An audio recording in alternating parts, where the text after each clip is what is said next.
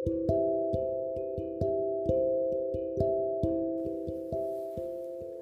sahabat, sekarang aku mau mencoba membawakan satu puisi.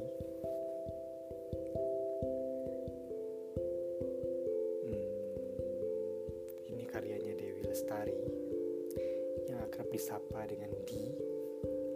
Ia dikenal sebagai novelis yang telah menerbitkan berbagai karya fenomenal seperti Seri Supernova, Perahu Kertas, serta kumpulan cerpen filosofi kopi yang telah sukses diadaptasi dalam sebuah film.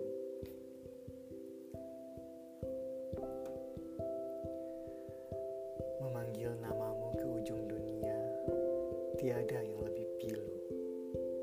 Tiada yang menjawabku selain hatiku. Berderu di pantai ini kau selalu sendiri.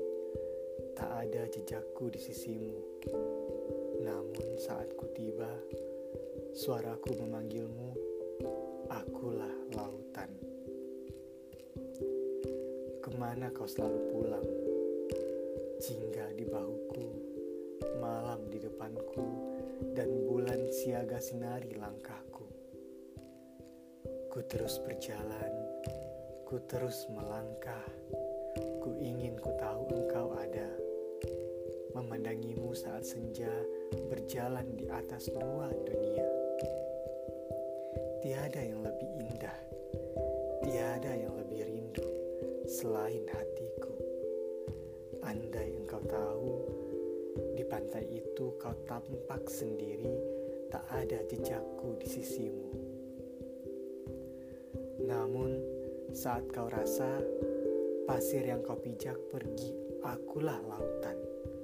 Memeluk pantaimu erat, jingga di bahumu, malam di depanmu. Dan bulan siaga sinari langkahmu, teruslah berjalan, teruslah melangkah. Ku tahu, kau tahu, aku ada.